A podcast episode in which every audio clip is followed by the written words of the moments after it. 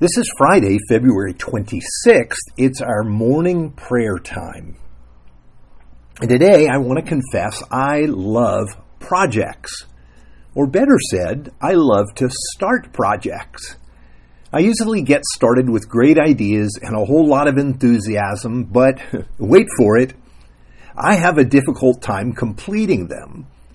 Do you share this problem as well? I like to begin the impossible, but then I quickly hit a wall and call it quits. I think in many ways this is the story of all of our lives. For you see, our lives are our greatest projects. We have good intentions, but how do those intentions translate into sustainable action?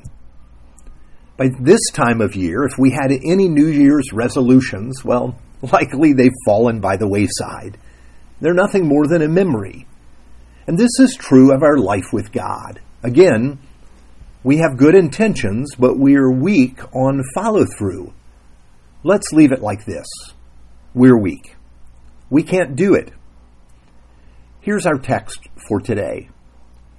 For our sake, He, God, made Him, Jesus, to be sin who knew no sin, that in Him we might become the righteousness of God.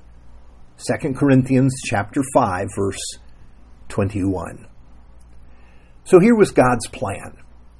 We couldn't follow through on our plan, so God sent in Jesus. Our unfinished project, well, Jesus took it upon himself. God made him sin. Everything that characterized our condition, Jesus assumed on our behalf. Now, at the same time, Jesus gave us his standing, his righteousness, his accomplishment. He took on our unfinished project of self salvation through his death, and he gave us a completely new life. Now, of course, all of this is shocking. Why? Jesus walked each day through his life and ministry in complete obedience. He did everything we were unable to do.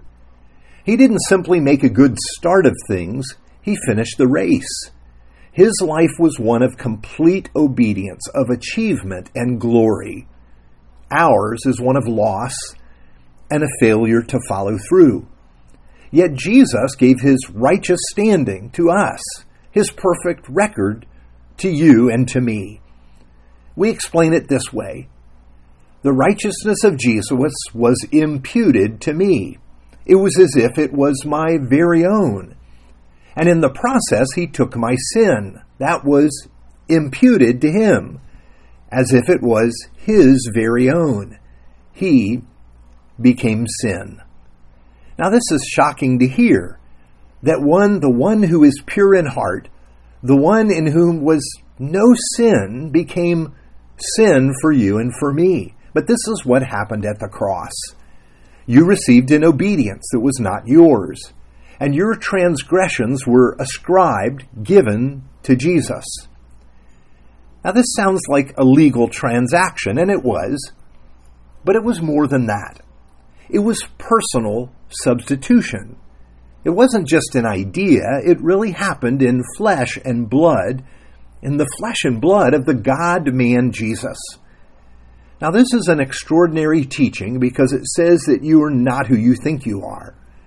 It says that you think you are a sinner. You may think you're hopelessly broken. It, it says you think you're stuck in your condition, but the cross says you have a completely different story now because Jesus provided you with a record of obedience and of faithfulness. That's who you are in Christ. And this was God's plan in the gospel to make it possible for each of us in Christ to live a different, a completely new story. Yes, again, this life given to us is more than an idea. It is your true standing before God, complete in Christ. The project is finished. The one that was beyond us and quite impossible for us, it is finished in Him. Now, the point is that as we walk in the direction of the cross, we see this and we come to enjoy our standing.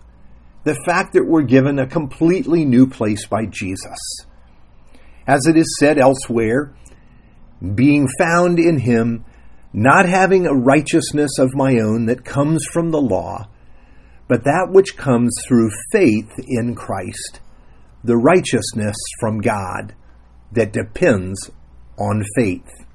That's Philippians 3 9. Let's pray. Our loving God and Father, I see myself as broken. This discourages me. You see me in Christ, love and set free from the burden of my sin. Enable me by your Holy Spirit to rest in Jesus.